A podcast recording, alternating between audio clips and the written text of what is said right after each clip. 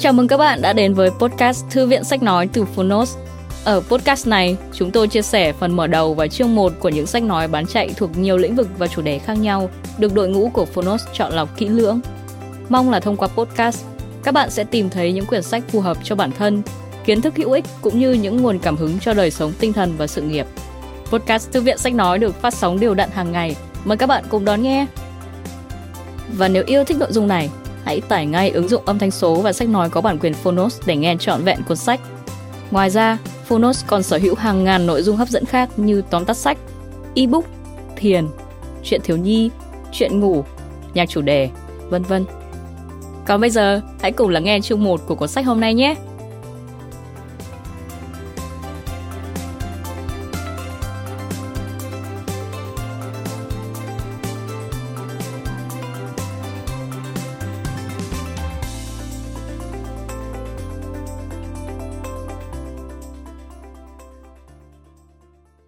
Bạn đang nghe từ Phonos. Tứ thư lãnh đạo, Thuật quản trị, Tác giả Hòa Nhân. Người dịch Trần Thu Hiên, Nghiêm Thùy Hương, Nguyễn Trọng Đông, Lê Quang Thành. Độc quyền tại Phonos. Phiên bản sách nói được chuyển thể từ sách in theo hợp tác bản quyền giữa Phonos với công ty cổ phần sách Thái Hà.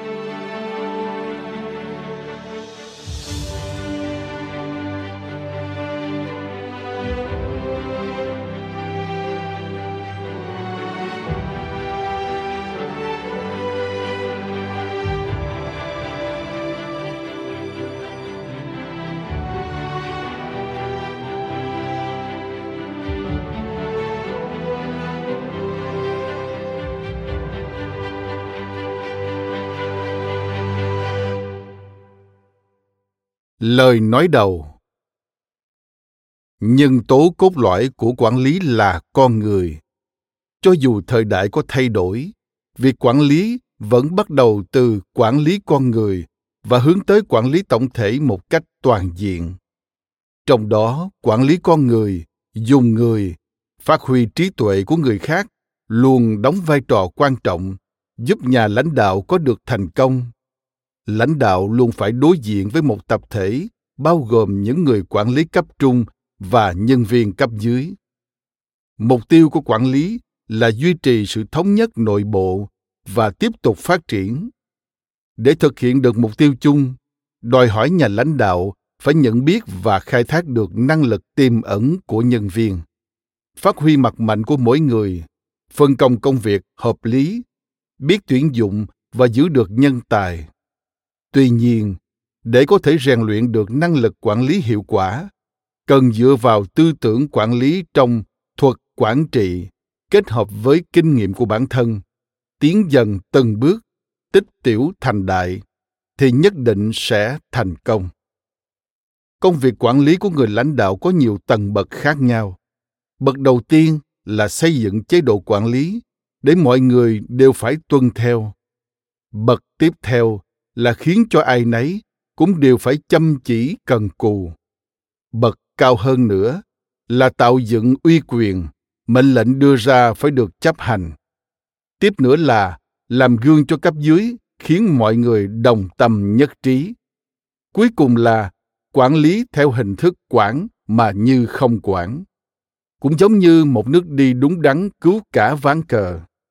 Một câu nói ấm áp đổi lại sự trung thành một đôi mắt tinh tường, thu hút nhân tài. Triết lý này tưởng chừng như vô hình, nhưng thực ra lại chính là con đường để đi đến thành công trong quản lý. Bồi dưỡng năng lực quản lý cho nhà lãnh đạo chia thành ba giai đoạn. Giai đoạn thứ nhất là giai đoạn nhân tài, bao gồm phát hiện, bồi dưỡng, đào tạo, sử dụng, đề bạt và giữ chân được nhân tài trong quá trình đào tạo, cần nhớ căn cứ vào vị trí công việc để đào tạo nhằm phát huy hết tài năng của họ. Người lãnh đạo có con mắt tinh tường thường rất giỏi nhìn người, nhìn mầm, biết cây, không câu nệ, biết phát huy thế mạnh của từng người. Giai đoạn thứ hai là giai đoạn tự thân, bao gồm bồi dưỡng cho nhà lãnh đạo về sự tín nhiệm, quan tâm yêu mến thái độ khoan dung và uy quyền đối với cấp dưới.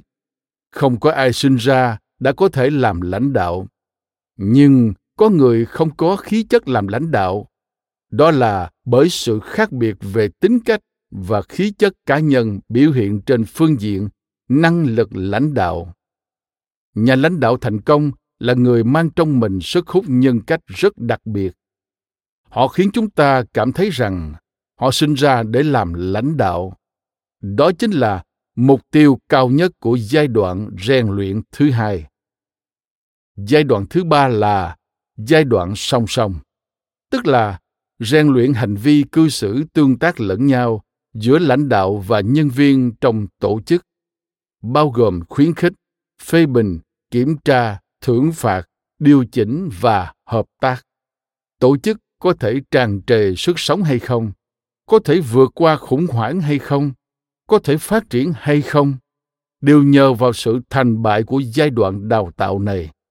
Một môi trường làm việc tốt chưa hẳn đã giúp bạn phát triển, nhưng có thêm một người lãnh đạo giỏi, sử dụng nhân tài sẽ giúp bạn đến được đỉnh cao của sự nghiệp.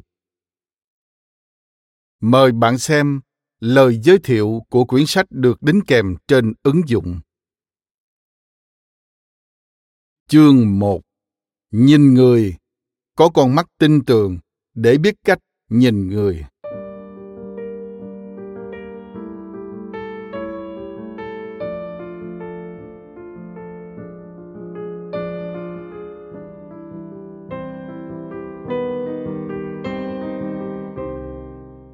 Một. Làm thế nào để có thể biết cách nhìn người? Trước hết, bạn phải công bằng, chính trực vô tư không thiên vị. Hai, không nên căn cứ vào tướng mạo để đánh giá tài đức. Ba, có thể nhận biết và đánh giá được bản chất con người qua những điều nhỏ nhặt. Bốn, dùng vật, dùng người phải hợp lý. Nếu không, sẽ khiến cho bảo vật, nhân tài không những bị mai một mà còn không phát huy được tác dụng tướng mạo xấu đẹp, không liên quan tới tài năng cao thấp.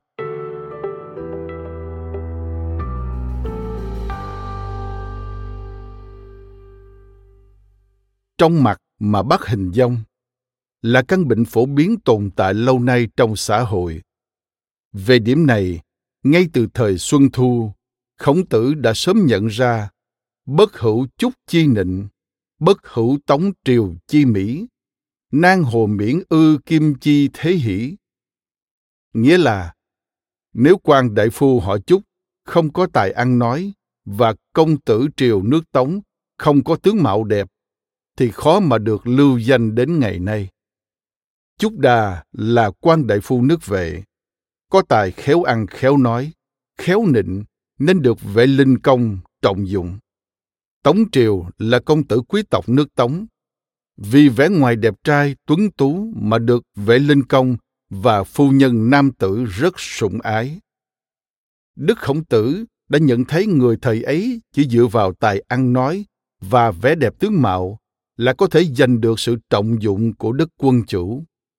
Đây cũng chính là một căn bệnh của xã hội thời ấy.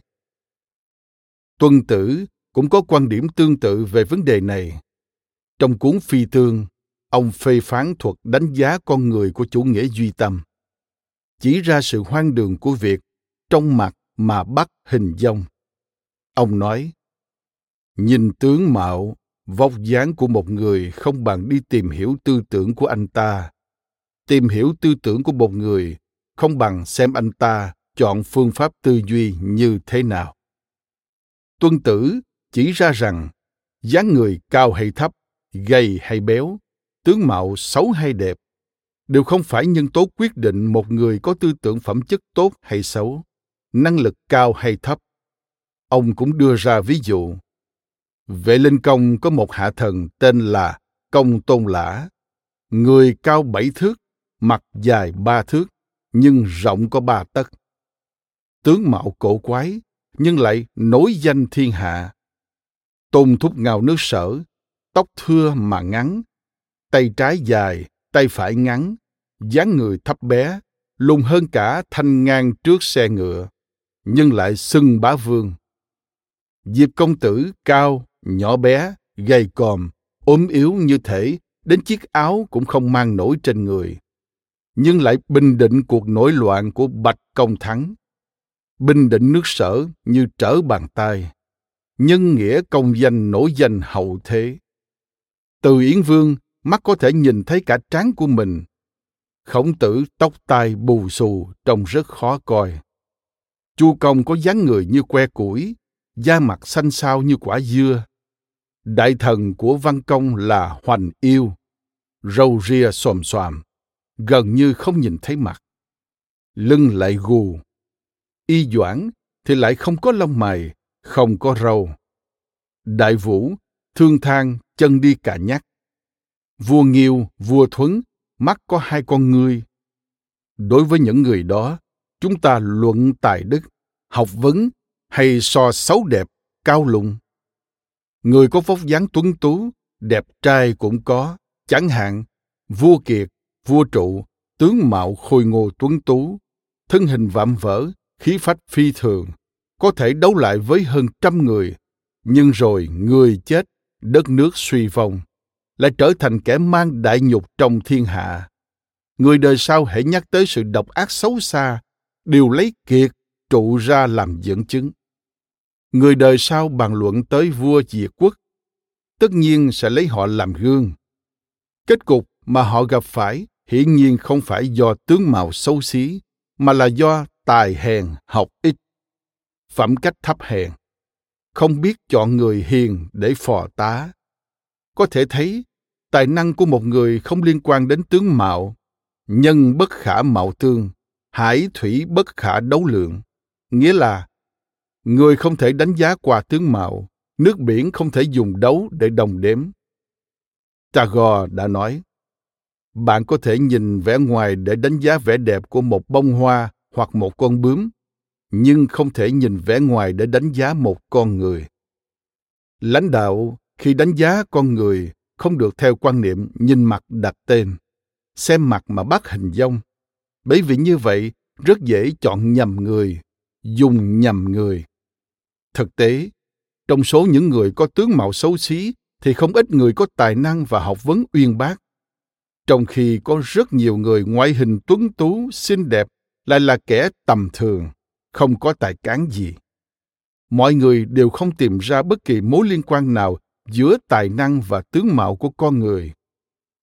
Lãnh đạo chọn người không nên lấy ngoại hình làm tiêu chuẩn, như thế mới nhận biết và đánh giá được đúng cấp dưới thật sự có tài hay không, có đúng là người tài đức vẹn toàn hay không. Nhìn người từ những điều nhỏ bé.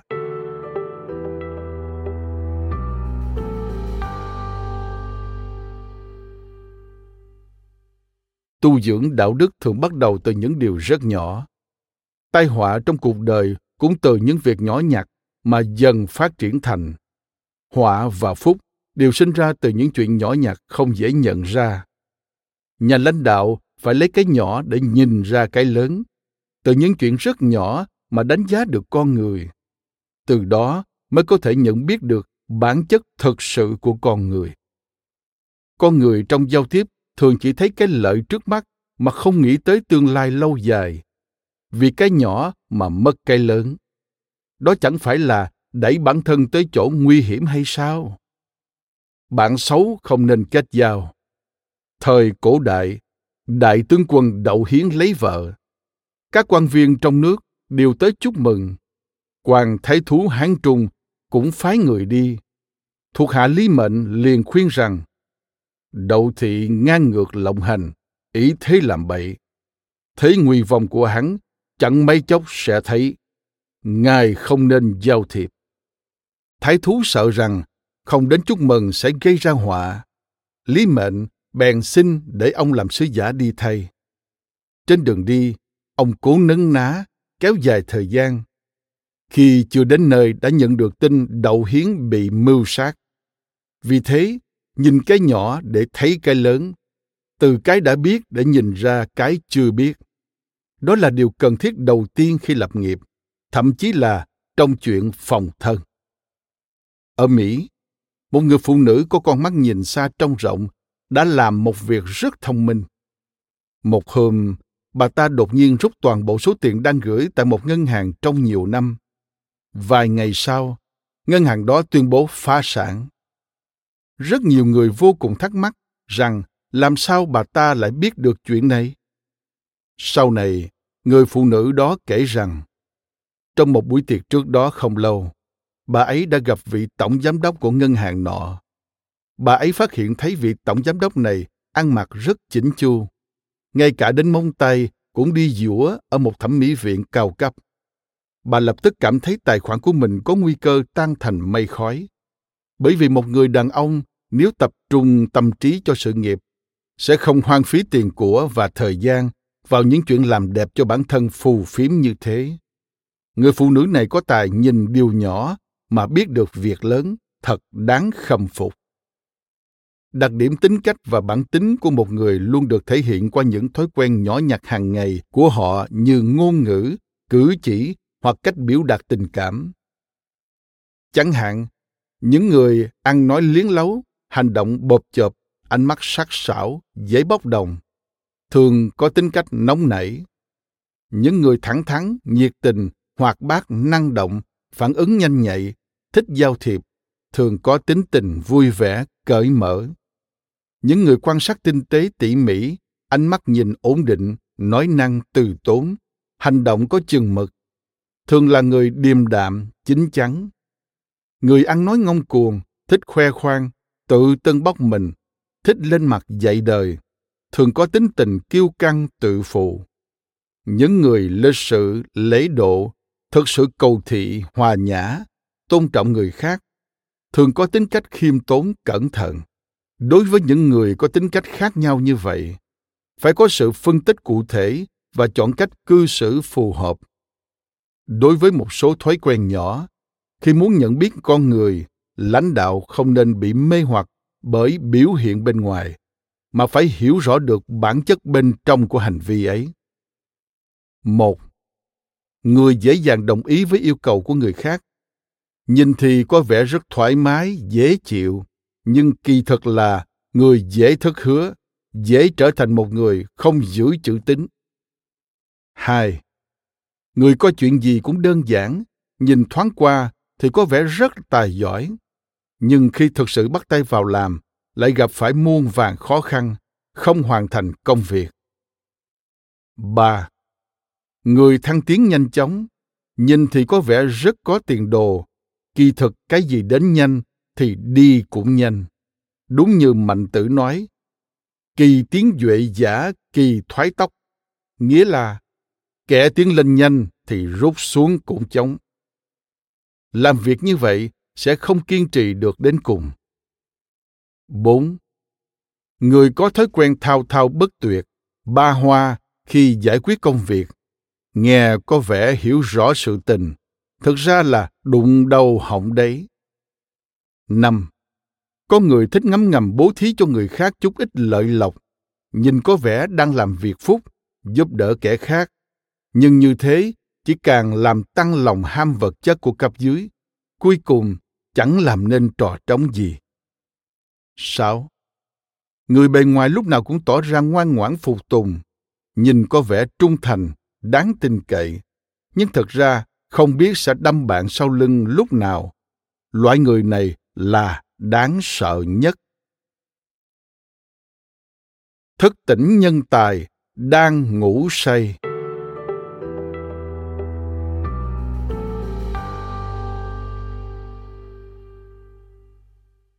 Nhiều nhà lãnh đạo để ý và trọng dụng những nhân tài ở nơi khác. Thế nhưng, lại không nhận biết được nhân tài bên cạnh mình. Lãnh đạo như vậy là đã phạm vào sai lầm không hiểu hết mình. Ở phương diện này, kinh nghiệm của doanh nghiệp nhật bản đáng để chúng ta học tập.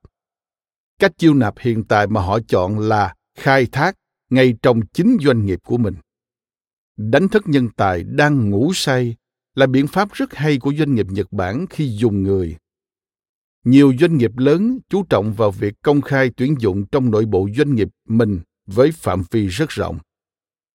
Chẳng hạn, với tiêu đề quảng cáo, bạn chính là tổng giám đốc.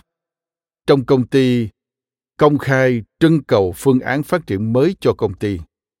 Phương án nào sau khi qua xét duyệt được chấp nhận và khả thi, thì công ty sẽ thành lập công ty mới theo phương thức công ty đầu tư 90% vốn và người đề ra phương án sẽ góp 10% vốn còn lại. Người đề xuất phương án sẽ là tổng giám đốc của công ty mới. Thực tế chứng minh, những công ty mới này đều đã kích thích nhiệt huyết làm việc của nhân viên lên rất nhiều. Ngoài ra, xây dựng chế độ theo hướng thách thức chuyên chế. Nhân viên muốn đổi vị trí làm việc sang phòng ban khác đều có thể trực tiếp đệ đơn lên giám đốc nhân sự. Sau khi thẩm tra xét duyệt và được phê chuẩn thì có thể lập tức nhận chức ở vị trí mới. Thực tế cho thấy, vì những nhân viên này tự nguyện xin chuyển sang phòng ban khác nên họ có cơ hội phát huy năng lực vốn có của mình. Nhiệt huyết được công ty ghi nhận, doanh nghiệp cũng nhờ đó mà thu được lợi ích không nhỏ. Thực tiễn chứng minh, lãnh đạo doanh nghiệp muốn tìm được nhân tài từ chính trong nội bộ công ty mình để chứng hưng và phát triển có thể lựa chọn hai phương pháp truyền thống sau. Một, trò chuyện, trao đổi để nhận biết nhân tài.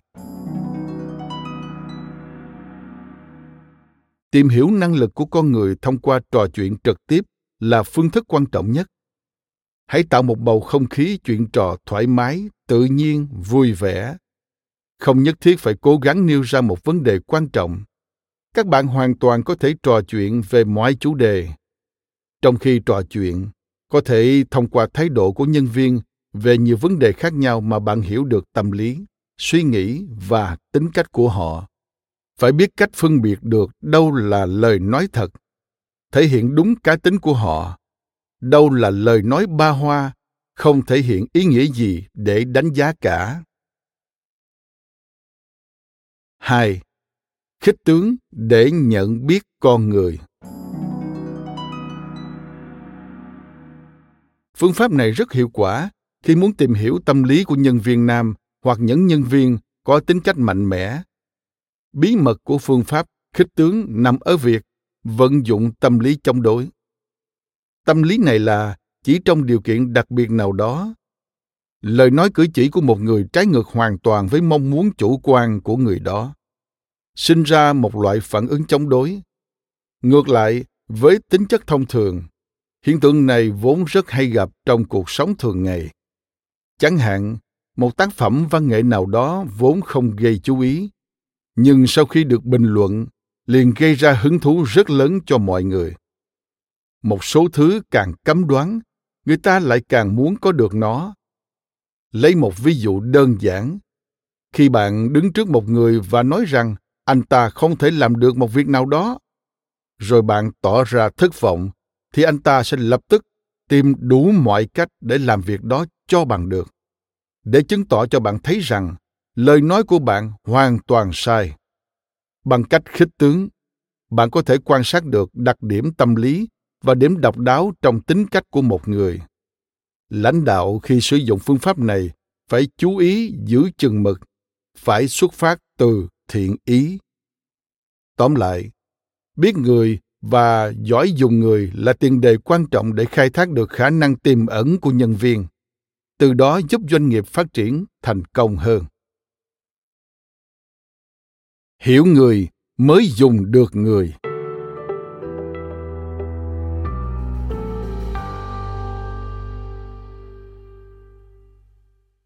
Đây là chân lý đối với những nhà lãnh đạo bởi chỉ có như vậy mới có thể tránh được việc dùng người một cách mù quáng. Cho nên, trong các công ty ngày nay rất phổ biến câu nói, hiểu người mới dùng được người. Như thế nào là hiểu người? Điều kiện tiên quyết là phải đánh giá công minh, công bằng, vô tư, không thiên lệch. Lãnh đạo phải có tấm lòng như vậy mới có thể khai quật được nhân tài thực sự. Nhân tài giống như tảng băng trôi. 10% nổi, còn 90% chìm. hiểu được một người vô cùng khó. Nguyên nhân trước hết chính là những chướng ngại khách quan. Một con người không thể dùng phương pháp khoa học để tiến hành xét nghiệm phân tích được. Người ta vẫn nói biết người biết mặt nhưng không biết lòng. Biểu hiện bên ngoài tuy giống nhưng lòng dạ thì lại khác vẻ ngoài của con người chưa hẳn đã giống nhau. Bởi tư tưởng và tình cảm của mỗi người giống như khuôn mặt của họ, không ai giống ai. Thế giới nội tâm của mỗi người khác nhau, cho nên không thể nhìn mặt mà bắt hình dong. Những biểu hiện bên ngoài chưa hẳn là bản chất bên trong. Vì thế, khổng tử từng nói, chỉ mạo thủ nhân, thức chi tử vũ, dĩ ngôn thủ nhân thức chi tể dữ. Tức là, qua tiếng nói chọn người thì mất tể dữ. Lấy tướng mạo mà chọn người thì mất tử vũ. Nói thêm, tử vũ và tể dữ là hai học trò của khổng tử. Tể dữ có tài ăn nói. Ban đầu khổng tử có ấn tượng rất tốt, song lâu ngày mới nhận ra bản chất anh này chỉ là người ham ăn ham ngủ, lười nhác bị khổng tử gọi là khúc gỗ mục. Tử vũ là người tướng mạo xấu xí. Khổng tử ban đầu cho rằng không có tài cán gì, nhưng về sau tử vũ lại nổi danh thiên hạ. Từ đó, khổng tử đã đúc kết ra rằng chỉ dựa vào tướng mạo hay lời ăn tiếng nói mà đánh giá con người là không chính xác. Quay lại nội dung chính. Hai con đường học vấn của con người thay đổi theo thời gian, dài ngắn khác nhau, ẩn hiện không giống nhau. Sự biến đổi đó do thời gian, do khu vực địa lý, thậm chí cùng một người trong một ngày thì tâm trạng cũng thay đổi, lên xuống thất thường. Thứ hai là những chướng ngại chủ quan. Một, yêu ghét bị ràng buộc bởi thành kiến cá nhân. Người đánh giá có ấn tượng tốt đối với một, hai phẩm chất nào đó của người được đánh giá, thì sẽ đánh giá cao đối với toàn bộ những phẩm chất còn lại. Ngược lại, nếu người đánh giá có ấn tượng xấu, thì chỉ thấy toàn điều xấu. Mạnh tử nói, con người không bao giờ nhìn thấy cái xấu của con mình, cũng không bao giờ thấy lúa nhà mình là tươi tốt. Tư mã Quang cũng nói thêm, tâm nếu thiên lệch, thì sự việc cũng theo đó mà thiên lệch theo. Cho nên, vui thì không thấy cái đáng giận giận thì không thấy điều vui. Yêu thì không thấy được cái đáng ghét ghét thì không thấy được điều hay. Yêu hay ghét đều phải thận trọng suy xét. Yêu nhưng vẫn biết cái xấu của họ, ghét nhưng vẫn nhìn thấy cái đẹp của họ thì người đó có thể loại bỏ kẻ gian tà, dùng được người hiền tài. Nhiều khi, bản thân lãnh đạo doanh nghiệp thiếu năng lực đánh giá người khác hoặc tự cho mình là đúng, tư lợi, đố kỵ với người tài, thích kẻ nịnh bợ để mưu cầu củng cố quyền lợi cá nhân.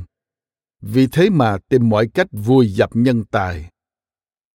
Hai, nhân tài dễ bị chôn vùi do chịu sự hạn chế bởi những nhân tố như kinh nghiệm, thâm niên, tư cách và các vấn đề hiện thực khác. Lãnh đạo khi nhận biết người tài, nếu nhằm gian thần thành trung thần, nhằm ác thành thiện, nhằm ngu si thành thông thái, thì việc tất sẽ thất bại. Ngược lại, thì kết quả cũng tương tự như vậy.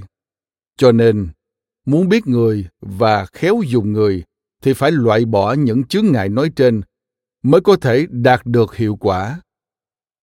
Tính cách của mỗi người, mỗi khác là bởi họ chịu ảnh hưởng của môi trường sống, kinh nghiệm sống và thụ hưởng nền học vấn khác nhau. Cụ thể hơn, có rất nhiều nhân tố quyết định tính cách con người, bao gồm xuất thân, hoàn cảnh gia đình, thói quen, bạn bè, giai tầng xã hội, nghề nghiệp, tâm lý, động cơ mong muốn. Vì thế, người làm lãnh đạo phải biết được tính cách của cấp dưới. Phải khách quan tìm hiểu những đặc điểm tướng mạo, thân thế, đạo đức, tính cách, tu dưỡng, trình độ. Đồng thời, phải đặt mình vào vị trí của cấp dưới để hiểu hơn về bản chất và hoàn cảnh của họ. Từ đó, có được những đánh giá hợp tình, hợp lý, chứ không được dựa vào ấn tượng chủ quan ban đầu muốn trở thành một nhà lãnh đạo có tầm nhìn xa, thì phải hiểu được những tính cách và đặc trưng riêng của cấp dưới mới có thể quản lý tốt được. Người xưa đã nói rằng, dùng ngựa tốt, bắt chuột, không bằng dùng mèo. Kẻ đói nhận được vàng bạc châu báu, không bằng có được một bát cháo. Dùng vật, dùng người phải hợp lý. Nếu không, sẽ không những chôn vùi bảo vật, mai một nhân tài mà còn không thu được kết quả gì về phương diện này có rất nhiều lời khuyên cũng như bài học sau đây là 8 điều cơ bản cần chú ý. Một, Người có đức không quá coi trọng tiền bạc, không thể dùng lợi ích vật chất để mê hoặc họ, có thể để họ quản lý tài chính. Hai, Người dũng cảm, không sợ khó khăn, gian khổ, cũng không đánh gục được họ, có thể để họ giải quyết những công việc cấp bách. Ba, Người tài trí, nhìn xa trông rộng, lễ độ, hiểu lý lẽ, không thể giả vờ chân thành, tin tưởng mà lừa họ. Có thể để họ phụ trách những công việc quan trọng. 4. Người ngu ngốc, dễ bị lừa phỉnh, không thể làm công việc đàm phán hay nhận xét đánh giá. 5. Người bất trung, dễ dao động, không nên để họ biết về cơ hội kinh doanh. 6.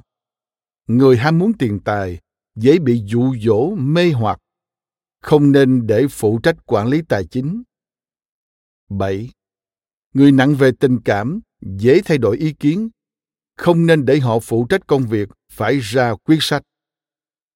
8. Người tùy tiện dễ khiến sự việc rối loạn, không thể để phụ trách công việc có tính lâu dài hoặc đòi hỏi trật tự ngăn nắp. Phương pháp thăm dò tích cực của chim gõ kiến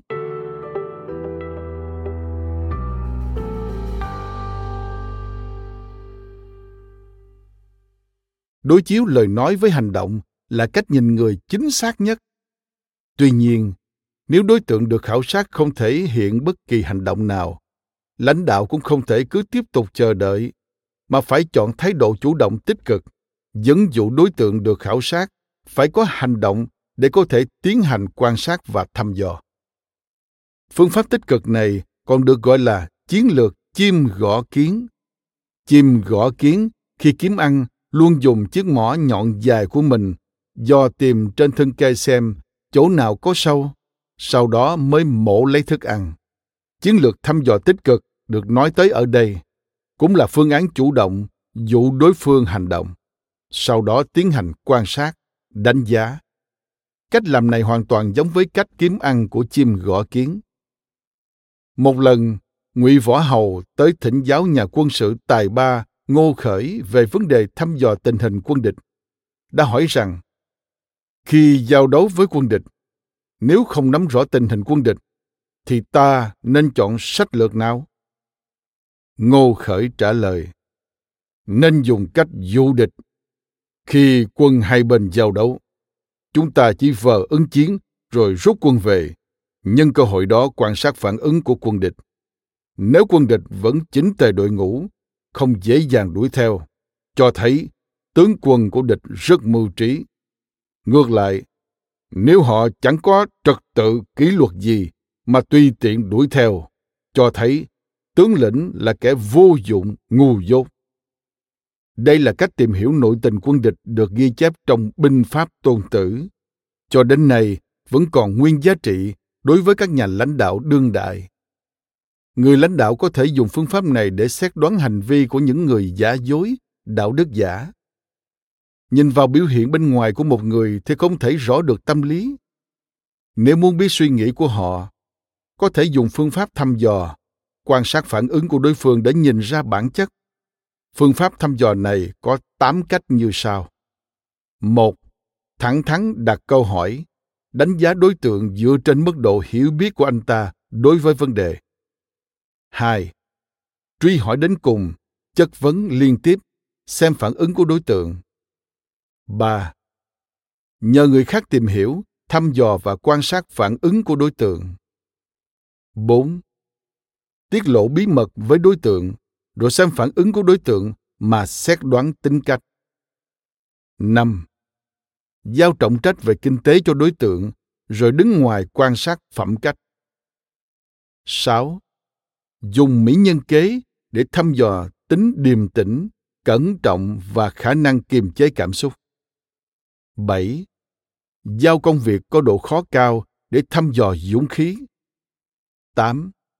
Khuyến khích đối tượng uống rượu, lợi dụng lúc say rượu để thăm dò suy nghĩ thật. Phương pháp quan sát so sánh để đánh giá nhân tài.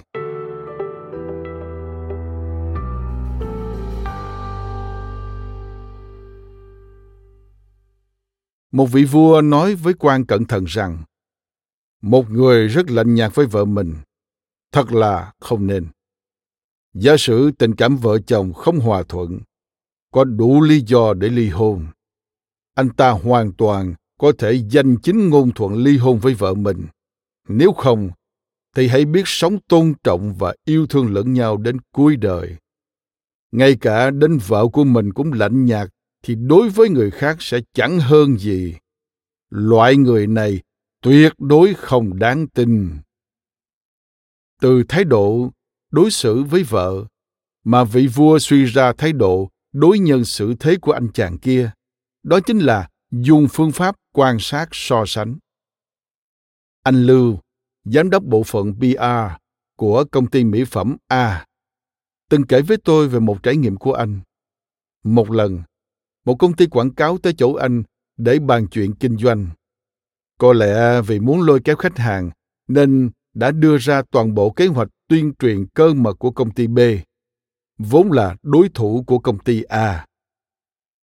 Anh Lưu nghe đến đây chợt nghĩ, người này không có mối quan hệ thân thiết với mình, vì sao lại tiết lộ bí mật của công ty B cho mình? Như vậy, anh ta cũng sẽ đem chuyện cơ mật của công ty mình tiết lộ cho công ty B. Anh Lưu đã dùng phương pháp quan sát so sánh để hiểu đối phương. Vì thế mà không tin tưởng vào công ty quảng cáo này. Trong sách Hàng Phi Tử có nhiều ví dụ tương tự về phương pháp quan sát này. Trọng thần nước Tấn là Văn Tử. Một lần vì liên lụy tới một vụ án mà phải vội vàng trốn chạy để thoát thân. Trong lúc hoảng loạn, Ông chạy tới một trấn nhỏ ở ngoài kinh thành. Người tùy tùng chạy trốn cùng ông nói. Viên quan thống lĩnh trấn này từng ra vào tám phủ quan lớn, có thể thấy là rất thân tín. Chỉ bằng tới đó nghỉ tạm, đợi hành lý tới rồi lại đi tiếp. Không được, người này không đáng tin. Vì sao? Ông ta cũng từng rất thân thiết đi theo đại nhân. Người đó biết ta thích âm nhạc liền tặng ta cây đàn quý. Biết ta thích châu báu, liền tặng ta ngọc thạch. Loại người không dùng cách khuyên bảo chân thành mà lại dùng bảo vật để lấy lòng ta. Nếu ta tới đó nương nhờ, tất sẽ bị hắn bắt dần lên quân vương để lấy lòng. Vì thế văn tử không dám lưu lại lâu. Đến hành lý cũng không kịp lấy, vội vã tiếp tục lên đường. Suy nghĩ của văn tử quả không sai. Sau đó viên quan này đã chặn đường hai xe hành lý của văn tử và dâng lên quân vương để lập công. Trước đây, một du sĩ tên là Lỗ Đan đến nước Trung Sơn, muốn dâng sách lược của mình lên nhà vua, nhưng không biết làm thế nào. Thế là Lỗ Đan bèn dùng rất nhiều vàng bạc châu báu, dân biếu cận thần của hoàng đế là Mạc Liêu, nhờ ông ta tiến cử cách đó lập tức có hiệu quả. Lỗ đan được nhà vua triệu kiến. Trước khi yết kiến, còn bày tiệc sơn hào hải vị thiết đãi ông. Trong bữa tiệc, Lỗ đan không biết đã nghĩ ra chuyện gì, đột nhiên đặt đũa xuống và rời khỏi cung điện. Cũng không về nhà trọ mà lập tức rời khỏi nước Trung Sơn. Người tùy tùng ngạc nhiên hỏi, họ hậu đãi như thế, sao ngài còn bỏ đi? Lỗ Đan trả lời. vị quân chủ này bị những kẻ cẩn thận xung quanh thao túng. Bản thân chẳng có chút chủ kiến nào cả. Sau này, nếu có người nói xấu ta, vị vua này tất sẽ nghe theo mà trừng phạt ta. Như thế, chỉ bằng ta sớm bỏ đi thì hơn. Tướng quân nước Ngụy là Nhạc Dương dẫn binh đánh nước Trung Sơn. Khi đó, con của Nhạc Dương đang ở nước Trung Sơn. Vua nước Trung Sơn bèn giết chết con của Nhạc Dương, đem thịt nấu thành canh, cho người đưa đến doanh trại của quân đội Nhạc Dương đang đóng ngoài thành. Nhạc Dương mặt không biến sắc, ăn hết bát canh. Ngụy Vương nghe được tin này cảm động nói: Nhạc Dương vì ta mà ăn cả thịt con mình. Nhưng đại thần bên cạnh ông lại chỉ trích rằng người mà ngay cả đến thịt của con mình cũng dám ăn, tất sẽ dám ăn thịt của bất kỳ ai. Sau này, Nhạc Dương đánh bại nước Trung Sơn, Khải Hoàng trở về. Ngụy Vương tuy vẫn khao thưởng công lao của ông, nhưng từ đó không còn trọng dụng Nhạc Dương nữa.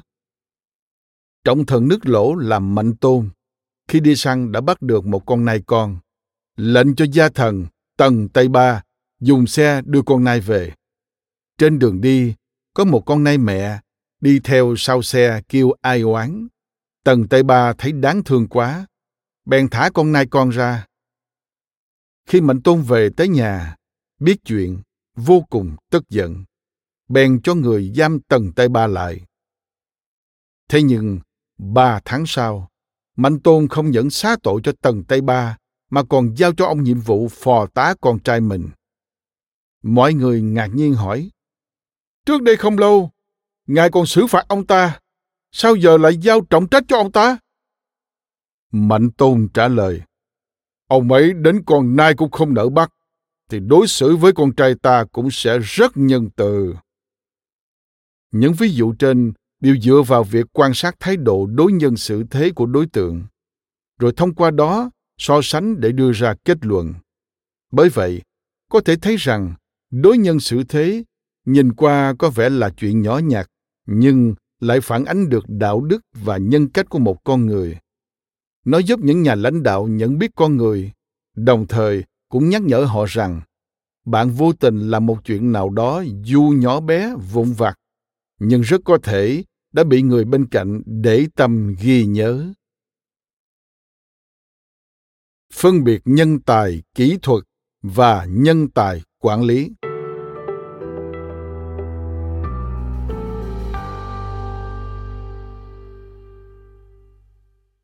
chương trình apollo đưa tàu du hành vũ trụ của mỹ lên mặt trăng có sự tham gia của gần 420.000 người, mấy trăm công ty liên quan và 120 trường đại học.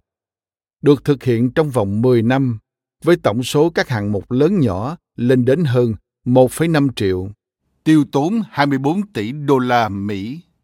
Hỏa tiễn sao thổ của tàu Apollo có 7,6 triệu linh kiện, tương đương với 20.000 chiếc TV làm việc cùng lúc mà không cho phép bất kỳ một chiếc nào phát sinh sự cố. Để đạt được độ tin cậy và chính xác cao đến vậy, không thể chỉ dựa vào việc nâng cao độ chính xác của từng linh kiện mà còn phải dựa vào việc thiết kế hệ thống tổng thể rất tin cậy và hợp lý. Về mặt kỹ thuật, chương trình Apollo có sự tham gia của các chương trình tên lửa, chương trình điều khiển, chương trình thông tin điện tử và còn có cả các ngành y học, sinh vật học. Tất cả đều phải phối hợp với nhau một cách chặt chẽ. Tuy mỗi hạng mục kỹ thuật đều có yêu cầu kỹ thuật riêng, nhưng phải được phối hợp với nhau một cách hiệu quả và sử dụng phương pháp quy phạm mô hình. Đối với người tổng chỉ huy của chương trình nghiên cứu khoa học quy mô lớn như vậy, phải đạt yêu cầu cao. Không những vừa phải hiểu kỹ thuật mà còn vừa phải giỏi quản lý.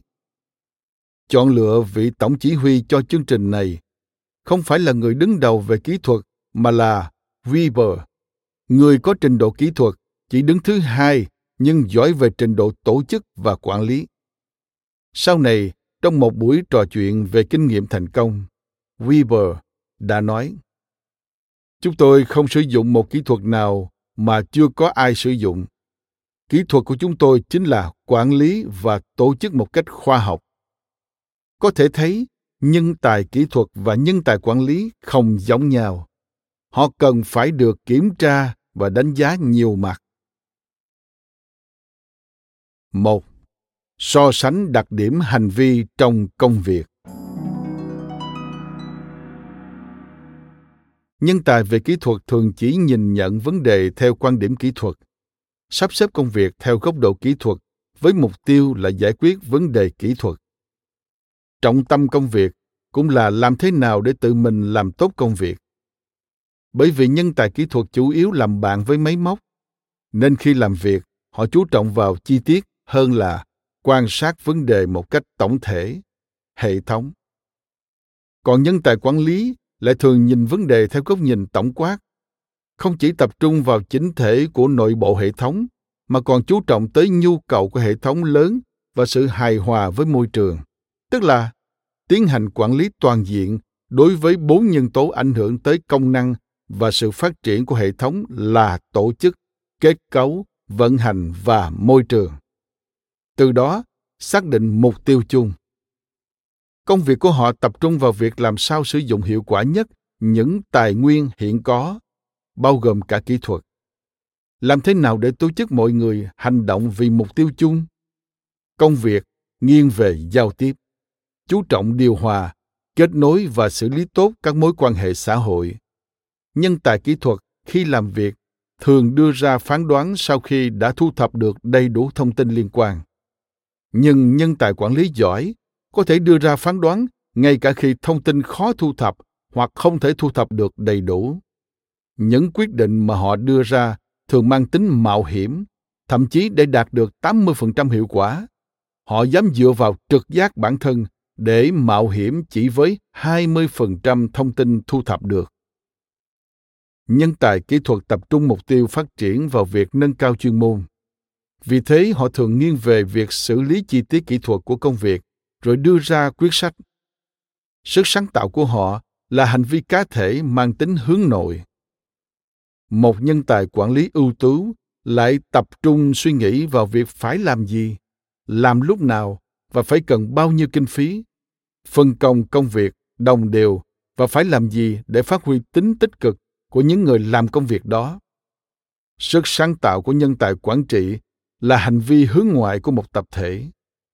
Bởi vậy, điều quan trọng để trở thành một nhân tài quản lý thành công là tư duy vấn đề theo góc độ điều hòa toàn thể hệ thống với môi trường, giỏi dùng người và biết phân công công việc. Đồng thời không ngừng nâng cao kỹ năng và nghệ thuật giao tiếp của bản thân trong các hoạt động về phương diện chính trị, tiêu chuẩn đánh giá công việc của nhân tài kỹ thuật chủ yếu căn cứ vào những nhân tố có thể biết trước. Tổng hợp các vấn đề liên quan. Kết quả tổng hợp có được dựa vào việc đánh giá khách quan và theo quy tắc nhất định.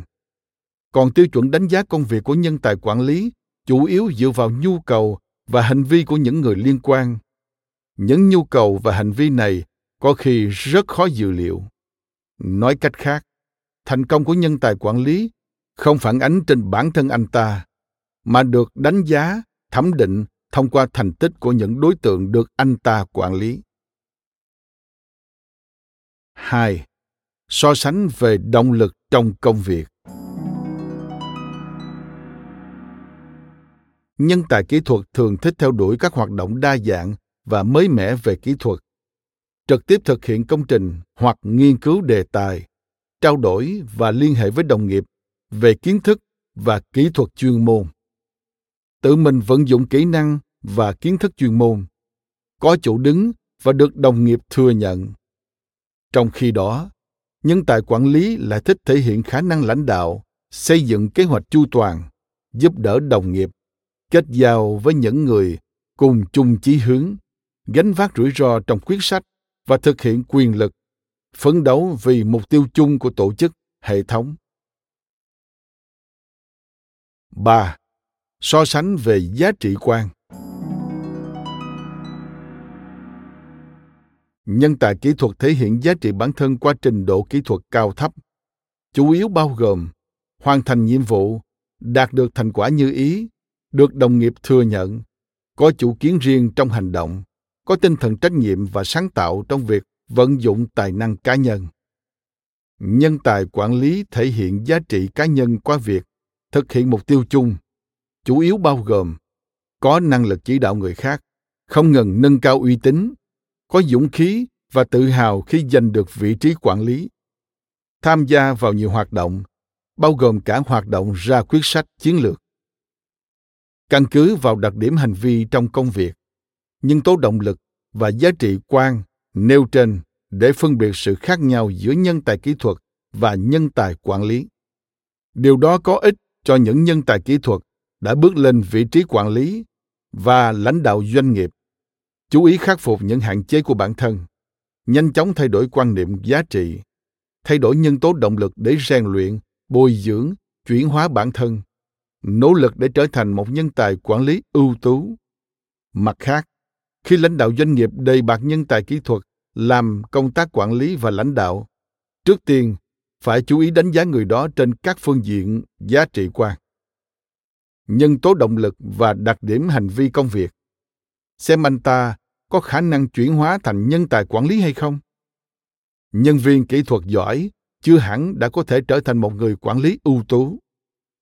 Kiến thức uyên bác là điều kiện tiên quyết để có thể quản lý hiệu quả nhưng không đủ để tạo thành tài năng lãnh đạo và quản lý.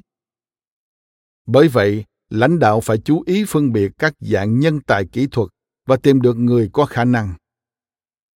Kiểu nhân tài kỹ thuật thứ nhất tuy đang làm công việc kỹ thuật, nhưng về cơ bản người này có động lực của một nhân tài quản lý. Đồng thời, trình độ kỹ thuật chuyên môn của anh ta cũng không quá sâu hoặc không phải là người giỏi nhất. Có khuynh hướng nghiêng về giá trị của nhân tài quản lý kiểu nhân tài kỹ thuật này, khi chuyển thành nhân tài quản lý, sẽ tương đối nhiệt tình và trách nhiệm. Vì thế anh ta cũng sớm thích nghi được với đặc điểm công việc của nhân tài quản lý. Đối với kiểu nhân tài kỹ thuật này, phải tích cực tuyển chọn và đề bạt họ lên cương vị lãnh đạo hoặc quản lý.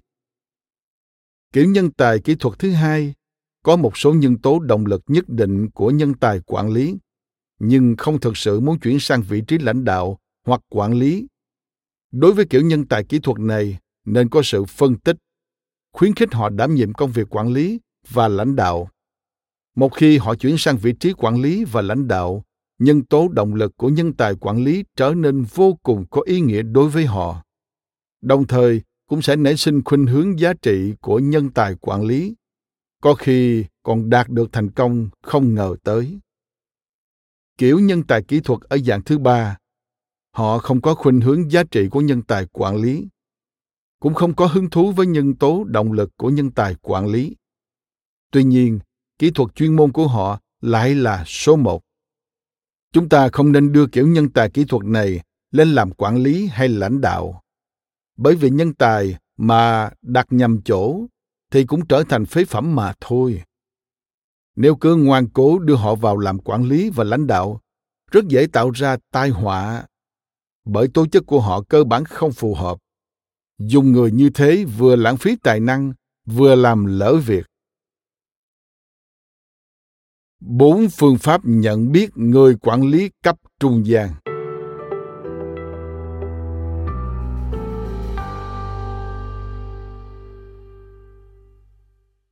Khi chọn lựa nhân tài quản lý cấp trung gian, lãnh đạo có thể sử dụng bốn phương pháp sau. một Phương pháp tiến cử Đây là phương pháp kết hợp việc cơ quan tiến cử, nhân viên tiến cử, chuyên gia tiến cử, tự tiến cử và lãnh đạo cấp trên thẩm định. Tiến cử là phương pháp tốt để phát hiện nhân tài và phát triển trí tuệ một cách rộng rãi. Người lãnh đạo nên khởi xướng việc tiến cử và khuyến khích tự tiến cử. Người xưa từng nói, ngựa chạy nghìn dặm lúc nào cũng có, nhưng người biết nhìn ngựa như bá nhạc thì không phải lúc nào cũng có. Mọi người đều tranh làm bá nhạc, mạnh dạng tiến cử người tài. Vì thế, có ngành, có đơn vị đưa ra giải thưởng bá nhạc tuy nhiên vẫn có một số người có tài nhưng không gặp thời Để tài năng mai một, nên lãnh đạo phải khích lệ mọi người tự đề bạt, tự tiến cử. Việc tự tiến cử so với người khác tiến cử càng đáng quý. Họ tự tin, có động lực, tiềm năng muốn gây dựng sự nghiệp to lớn. Nhưng xã hội hiện nay vẫn chưa hình thành phong trào tự tiến cử. Bởi chúng ta thường nghe thấy những lời chăm chọc ác ý như ham làm quan, ngạo mạn. Với những ai tự tiến cử, người lãnh đạo trước hết cần xóa bỏ những thành kiến tầm thường đó, tạo điều kiện khích lệ tinh thần tự tiến cử, bảo vệ sự nhiệt tình của những người tự tiến cử, khích lệ họ mạnh dạn tự tiến cử. 2. Phương pháp thông báo tuyển dụng Có thể tìm đến từng người cũng có thể dán thông báo tuyển dụng để lựa chọn được người ưu tú. Cũng có thể chỉ tuyển người phụ trách chính. Sau đó để anh ta tổ chức ban nội các, tập hợp những người giỏi. Phương pháp thông báo tuyển dụng kích thích nhân tài cạnh tranh, thúc đẩy họ giao lưu trao đổi, thay đổi tình trạng bất hợp lý trong phân công công việc. Có ích cho việc phát huy sở trường của nhân tài và khai thác tài năng tiềm ẩn của họ công tác tuyển dụng phải tiến hành theo trình tự quy định, kết hợp chặt chẽ với việc kiểm tra, sát hạch, đánh giá chân thực để tránh việc những kẻ bất tài lại giành được vị trí tốt vàng thao lẫn lộn nhiều năm nay, doanh nghiệp khắp nơi đều dùng phương pháp này để tuyển người tài và thu được hiệu quả rất tốt. 3. Phương pháp giao nhiệm vụ chủ yếu dựa vào kết quả kiểm tra hàng ngày của cơ quan hoặc bộ phận nhân sự đối với các cán bộ. Sau đó trình lên cấp trên phê chuẩn và quyết định người nào được chọn. Khi thực hiện phương pháp này, người lãnh đạo phải chính trực, công tâm, kiên trì nguyên tắc. Chọn người dựa vào tài đức, chứ không phải chọn người vì tình thân. Chọn người vì cùng bè cánh. Chọn người vì vừa lòng vừa ý chọn người vì quyền thế. Do phương pháp giao nhiệm vụ này dễ xuất hiện tình trạng số ít lãnh đạo được quyền quyết định, nhân viên không có quyền bầu lãnh đạo. Cho nên, rất dễ xảy ra hiện tượng một số người chỉ có trách nhiệm đối với lãnh đạo cấp trên mà không có trách nhiệm với công việc, không có trách nhiệm với nhân viên mà mình lãnh đạo. Thậm chí còn có thái độ hai mặt. Trước mặt lãnh đạo nói một đằng trước mặt nhân viên nói một nẻo vì thế phải kiên trì nguyên tắc tập trung dân chủ giao nhiệm vụ phải kết hợp với thăm dò ý kiến nhân viên và sát hạch trên văn bản. 4. Phương pháp thử việc Một nhân tài trước khi được tin dùng, anh ta có khả năng giữ chức vụ gì chỉ dựa vào phán đoán mà vẫn chưa được chứng minh trên thực tế. Để tránh sai lầm, có thể chọn cách thử việc một thời gian, hoặc để họ làm trợ lý thông qua rèn luyện thực tế. Nếu đạt yêu cầu, sẽ được chính thức đảm nhiệm công việc. Sử dụng nhân tài khác thường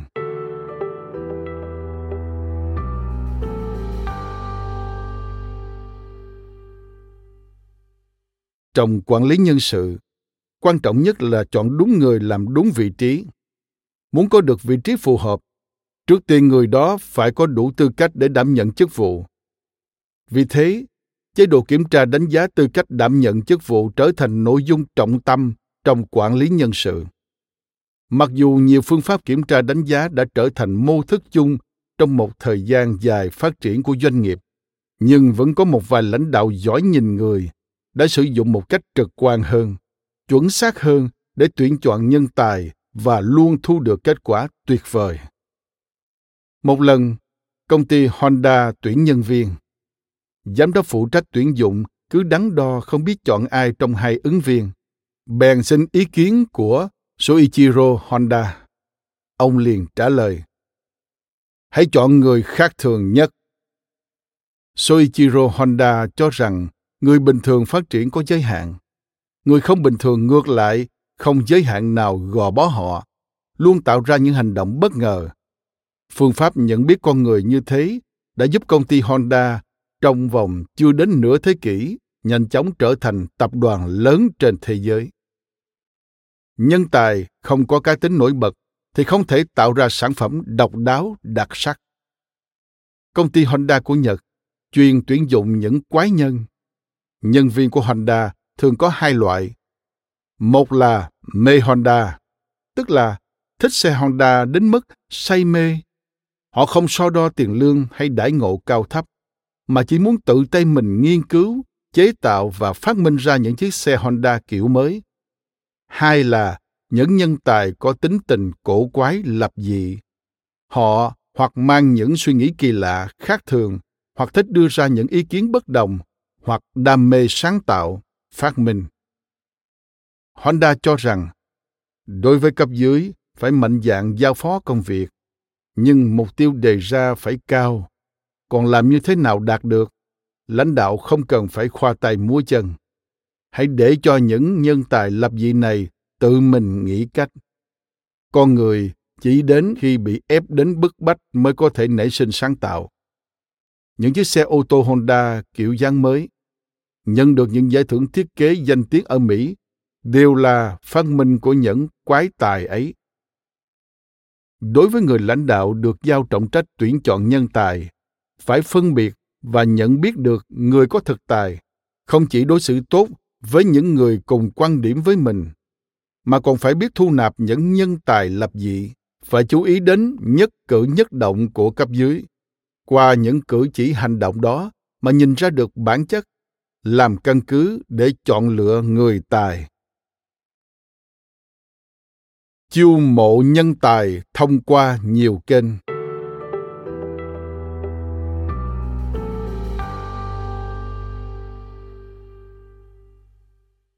phương pháp phát hiện và tuyển chọn nhân tài nên theo bốn nguyên tắc. Một là giữ vững, dân chủ hóa. Trước đây, việc chiêu mộ nhân tài chỉ dựa vào một số ít lãnh đạo chủ chốt trong công ty để đưa ra quyết định.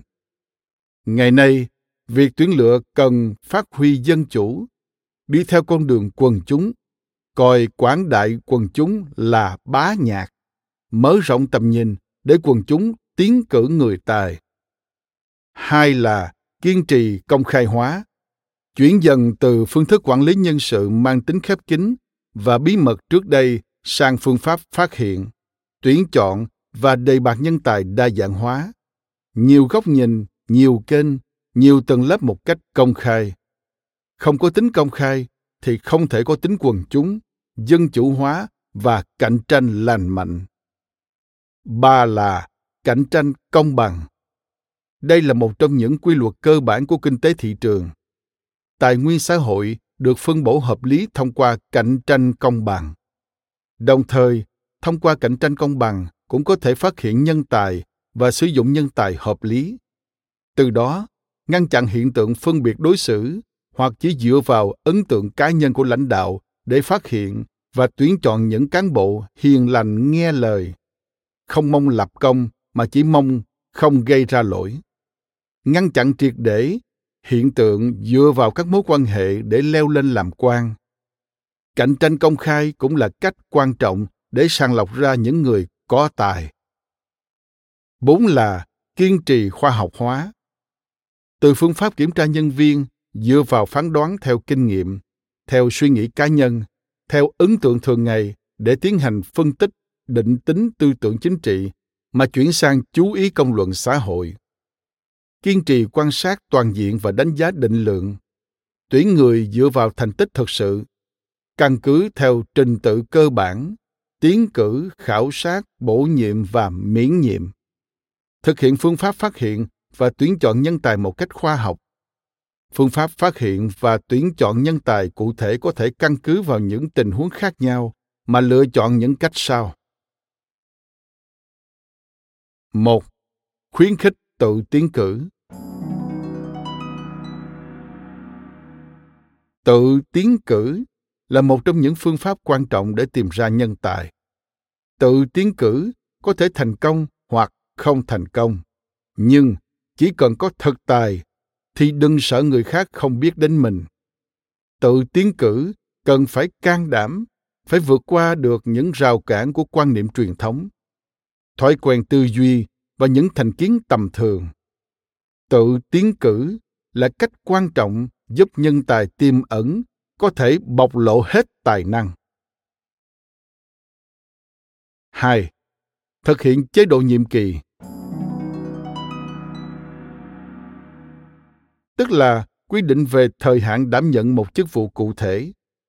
Khi hết nhiệm kỳ, căn cứ vào thành tích công tác và những nhận xét, đánh giá của những người trong cơ quan mà quyết định bổ nhiệm lại chức vụ đang giữ hay không.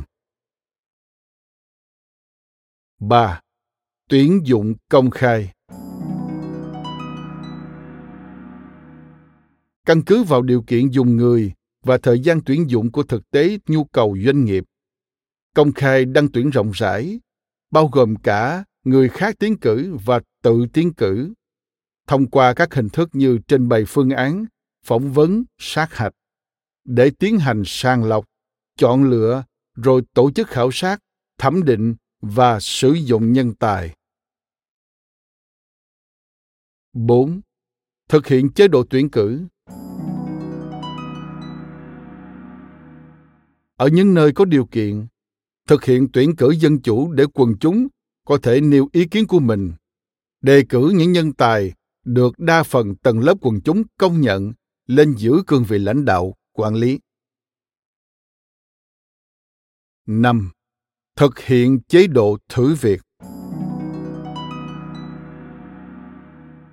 Những ứng viên được trực tiếp tuyển chọn từ những cán bộ đương chức hoặc sinh viên mới tốt nghiệp do cơ quan đăng tuyển hoặc quần chúng tiến cử, tự tiến cử, sẽ có cơ hội được tới cơ quan hay địa phương khác tạm giữ chức vụ, rèn luyện trong một thời gian. Sau khi quan sát và đánh giá toàn diện thì chọn lấy người ưu tú. 6. Phát hiện nhân tài khi điều động vị trí công tác. Lưu chuyển nhân tài là cách sàng lọc của tổ chức, xã hội. Có người bình thường, chẳng tài cán gì trong công việc hiện tại ở đơn vị này, nhưng khi chuyển sang đơn vị khác lại hăng hái sôi nổi, làm việc hiệu quả và lập nhiều thành tích. Vì sao con người vừa thay đổi vị trí công tác liền hoạt bát sống động hẳn lên. Chính là bởi nhân tài không thay đổi vị trí thì không thể lựa chọn. Cứ mãi ở một chỗ sẽ sinh ra sức y, lười thay đổi. Ưu điểm của điều động vị trí làm việc đó là, một, chỉ có lưu chuyển công việc mới khiến những người tài chưa bộc lộ được tài năng có cơ hội chọn cây mà đậu trong khi lưu chuyển, phát huy hết tài năng vốn có của mình. 2. Dễ phát hiện nhân tài trong quá trình tổ chức, lựa chọn được người tài để sử dụng. 3. Giúp nhân viên tăng diện xã hội, mở rộng tầm mắt, tránh kiến thức bị lạc hậu, tư tưởng cứng nhắc, kích thích tính sáng tạo, khiến nhân viên trưởng thành hơn. 7. Phát hiện nhân tài thông qua thông tin truyền thông. Báo chí là nguồn cung cấp thông tin quan trọng về mọi nhân tài mới xuất hiện chú ý thông tin khi đọc báo hay tạp chí rất có thể sẽ phát hiện được nhân tài mà doanh nghiệp bạn đang cần phải chủ động mời hoặc chiêu mộ ứng viên 8. Đến thị trường lao động để tìm và tuyển dụng nhân tài. Thị trường lao động tạo cho bên tìm việc và bên tìm người quyền bình đẳng, chủ động chọn lựa đối tượng, là nơi nhân tài cùng cạnh tranh. Hai bên đều không chịu sự bó buộc bởi những nhân tố bên ngoài. Do đó, thị trường lao động có thể phản ánh tình trạng cung cầu nhân lực một cách trực tiếp nhất, nhanh nhạy nhất, kịp thời nhất. Cho thấy mâu thuẫn giữa cung và cầu của người lao động, hoặc cung không đủ cầu, hoặc cung vượt quá cầu cạnh tranh của thị trường lao động cũng giống như cạnh tranh trên thị trường hàng hóa. Vừa nằm ở phía người lao động, vừa nằm ở phía doanh nghiệp tuyển dụng. Khi nguồn nhân lực cung không đủ cầu, sự cạnh tranh xảy ra giữa các doanh nghiệp tuyển lao động. Buộc họ phải tìm cách đưa ra những điều kiện làm việc và đãi ngộ tốt hơn để thu hút nhân tài. Còn phía người lao động thì có nhiều sự lựa chọn hơn công việc cho mình khi nguồn nhân lực cung vượt quá cầu, sự cạnh tranh chủ yếu diễn ra giữa người lao động, khiến họ phải giảm đi các đòi hỏi hoặc tìm cách nâng cao năng lực bản thân để được tuyển dụng làm việc. Còn phía tuyển dụng cũng vì thế mà càng có nhiều lựa chọn hơn đối với ứng viên. Trong tình huống này, người giỏi sẽ thắng, người kém sẽ thua. Khi nguồn nhân lực cung cầu tương đương, thì hai phía cung cầu đều sẽ có sự cạnh tranh. Lúc này, điều kiện của hai phía cung cầu sẽ có ý nghĩa quyết định. Tuy nhiên, bất kể thị trường lao động xuất hiện tình huống nào, người ưu tú, tài giỏi luôn có lợi thế hơn. Do đó, thông qua thị trường lao động là cách dễ nhất giúp phát hiện và tuyển chọn nhân tài ưu tú. Cảm ơn các bạn vì đã lắng nghe podcast Thư viện Sách Nói. Podcast này được sản xuất bởi Phonos, ứng dụng âm thanh số và sách nói có bản quyền dành cho người Việt. Hẹn gặp lại các bạn ở những tập tiếp theo.